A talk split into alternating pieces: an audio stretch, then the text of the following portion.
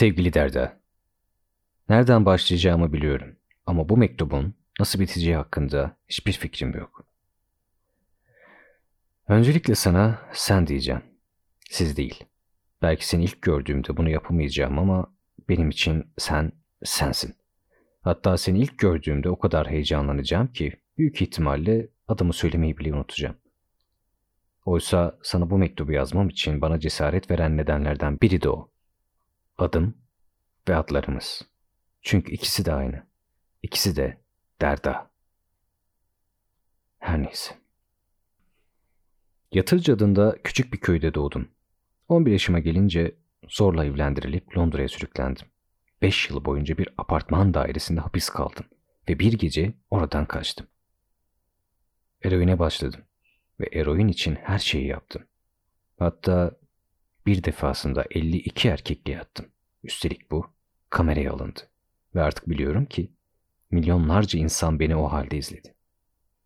Bütün bunları anlatıyorum çünkü beni tanımanı istiyorum. Eksiksiz ve tam olarak tanımanı. Bugüne kadar bunları kimseye böyle basitçe anlatamamıştım. Ama şimdi sanki kendimi anlatıyormuş gibi sakince yazabiliyorum her şeyi. Aslında kendimi anlatırken olduğumdan bile daha sakinim galiba. Garip bir huzurla yazıyorum sana. Her neyse. 16 yaşımda eroinden kurtulmak için gittiğim bir rehabilitasyon merkezinde Anne adında bir kadınla tanıştım. Emekli bir hemşireydi. Beni o güne kadar tanımadığım bir sevgiyle kabul etti ve evine aldı. Yıllar, sonra yıllar geçti ve ben onun kızı oldum.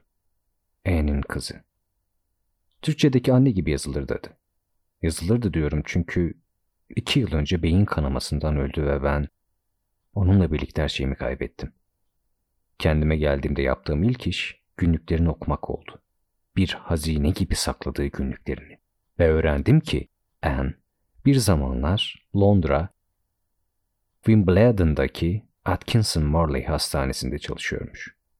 1976 yılının 22 Aralık gecesi o sıralar 28 yaşında olan Anne, gece nöbetindeyken yoğun bakıma bir hasta getirilmiş. Beyin tümörü ameliyatından çıkmış olan bir hasta. Bir Türk. Kim biliyor musun? Belki de biliyorsun. Ne de olsa adı parmaklarında yazıyor. Oğuz Atay. Oğuz Atay o yoğun bakım ünitesinde 31 Aralık'a kadar kalmış ve en daima yanındaymış. Oğuz Atay'ın da ona söylediği ilk söz şu olmuş. Senin adın Türkçedeki anne kelimesiyle aynı yazılıyor. Oğuz Atay çektiği baş ağrıları yüzünden hiç uyuyamıyormuş. Hatta başım ağrı dağı dermiş. Tabii ki en bunun ne anlama geldiğini çözememiş ve bir kağıda yazması için Oğuz Atay'a rica etmiş. Sonra da tanımadığı bir dildeki bu cümleyi harf harf günlüğüne geçirmiş. Sekiz gece boyunca sabahlara kadar konuşmuşlar. Başlardan sadece dinliyormuş. Çünkü o günlerde En'in aklında sadece ölmek varmış. İntihar etmek. Herhangi bir nedeni olduğundan değil. Bütün hayatı tek bir neden olduğundan. Yaşadığı her şey yüzünden. Bazı insanlar böyledir. Diğerlerine göre çok daha kırılgan olurlar. Ölümü sırtlarında bir çanta gibi taşıyıp yorulduklarında önce onu açarlar. Her neyse. Her nasılsa Oğuz Atay'ın bu düşüncesinden haberdar olmuş. Belki de sadece hissetmiş ve ona hayattan söz etmiş. Hayatta kalınması gerektiğinden o sekiz gece öyle bir geçmiş ki en sonunda ikna olmuş ve kendini hayata bırakmış. Çünkü karşısında ölümle Don Quixote gibi mücadele eden bir adam varmış. Ve o güne kadar duymadığı kelimelerle yaşamayı anlatmış. Anne, İngilizcesinin ne kadar iyi olduğundan da söz ediyor. Sanki Shakespeare konuşuyordu karşımda ve ben bir kitap gibi okuyordum söylediklerini. Burada tekrarlayamayacağım kadar yazdığım anda anlamlarını yitirecek kadar güzel sözlerle inandırdı beni. Bana hiçbir şans bırakmadı. Ona ve anlattıklarına inanmaktan başka. Oğuz Atay hastaneden ayrılınca bir daha görüşmemişler. Ama En onu asla unutmamış. Bana sorarsan Oğuz Atay'a aşık olmuş. Ama günlüklerin hiçbir yerinde bundan söz etmiyor. Sadece şöyle bir cümle geçiyor. O, hayatım boyunca tanıdığım, aşık olunacak tek adamdı. Sonra yıllar geçmiş ve en Türkiye'ye gelmiş. Tam olarak eğer bu mektubu okuyorsan şu an durduğun yeri. Edirne Kapı Şehitliği, Sakız Ağacı Mezarlığı'na. Oğuz Atay'ın mezarının başına. Günlüğünde bir mektuptan söz ediyor.'' Oğuz Atay'a yazdığı bir mektuptan. Kim bilir ne yazmıştı. Her neyse. İşte o mektubu Oğuz Atay'ın mezarına gömmeye gelmiş, şöyle yazmış günlüğüne. Bugün mektubu onun üzerine gömdüm. Belki de yıllar geçecek ve sadece toprağına karışacak. Belki de ben gider gitmez ruhu okuyacak. Sonra bir çocuk geldi yanıma.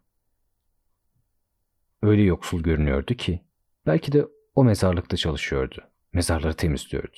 Bir şeyler anlattı bana, anlamadım tabii. Mezarı temizlemesini işaret ettim. Keşke biraz para verseydim ama o kadar üzgündüm ki ağlamaya başladım ve oradan koşarak kaçtım. Ardıma bile bakmadım. Bir zamanlar mezarlıklarda çalıştığını öğrendiğim sen olabilir misin o çocuk? Sanmam. Ama kim bilir? Belki de öyledir. Sonuçta anın günlüklerini okuduktan sonra hayatımı kurtaranın sadece olmadığını anladım. Beni o cehennemden çıkaranlardan biri de Oğuz Atay'mış meğer. Çünkü Oğuz Atay da benim hayatını kurtarmış. Ben olmasa ben mahvolmuştum. Halbuki bütün bunları öğrenene kadar Oğuz Atay'ın varlığından bile haberdar değildim. Oysa burada Edinburgh Üniversitesi'nde edebiyat profesörüyüm biliyor musun? Ne kadar utanç verici. Bu arada Türkçem için de özür dilerim. Hayatımda ilk kez Türkçe bir mektup yazıyorum. Hatta 29 yıl sonra Türkiye'ye ilk kez gelmiş olacağım sen bu mektubu okuduğunda. Günlükleri bitirir bitirmez Oğuz Atay'ın bütün yazdıklarını okumaya ve hakkında araştırmalar yapmaya başladım. Sonra da karşıma sen çıktın. Seninle ilgili bütün haberler, fotoğrafların, mahkemede söylediklerin inanamadım. Hele bir de adını okuyunca Şimdi mektubu başından beri yeniden okudum ve ne kadar kötü yazılmış olduğunu fark ettim. Her paragrafın sonunda bir her neyse var. Oysa her neyse değil. Oysa o her neyselerin devamında şu an yazamadığım binlerce hikaye var. Küçük bir kız gibi hissediyorum kendimi. Aslında belki de 11 yaşındaki bir kız yazıyor sana bütün bunları. Her neyse. Mektubun başında da belirttiğim gibi nereye varacağını bilmediğim bölüme geldik. Sona. Çünkü senden ne istediğimi bilmiyorum. Ama sanki sen ve ben ne diyeceğimi bilemiyorum. Hala okuyorsan hala yanımdasındır. Ama eğer bütün bunlar sadece birer tesadüf olduğunu düşünüyorsan hemen gidebilirsin. Hayatlarımıza devam eder ve her şeyi unuturuz. Hayır, yalan söylemeyeceğim. Ben hayatıma devam edemem ve hiçbir şeyi unutamam. Çünkü Oğuz Atay'ı da okudum. Seni de tanıdım. Diyebilirsin ki bir insanı fotoğraflarından ve hakkındaki haberlerden ne kadar tanıyabilirsin? Haklısın. Belki de çok az. O zaman şöyle demeliyim. Seni az tanıyorum. Az. Sen de fark ettin mi? Az. Az dediğin küçücük bir kelime. Sadece A ve Z. Sadece iki harf. Ama aralarında koca bir alfabe var. O alfabeyle yazılmış on binlerce kelime ve yüz binlerce cümle var. Sana söylemek isteyip de yazamadığım sözler bile o iki harfin arasında. Biri başlangıç, diğeri son. Ama sanki birbirleri için yaratılmışlar. Yan yana gelip de birlikte okunmak için. Aralarındaki her harfi teker teker aşıp birbirlerine kavuşmuş gibiler. Senin ve benim gibi. Bu yüzden belki de az çoktan fazladır. Belki de az, hayat ve ölüm kadardır. Belki de seni az tanıyorum demek, seni kendimden çok biliyorum demektir. Bilmesem de öğrenmek için her şeyi yaparım demektir. Belki de az, her şey demektir. Ve belki de benim sana söyleyebileceğim tek şeydir. Seninle buluşmak için Oğuz Atay'ın mezarının başından daha uygun bir yer gelmedi aklıma. Çünkü okuduktan sonra arkana bakmadan gidersen ben de bu mektubu gömeceğim toprağına. Derda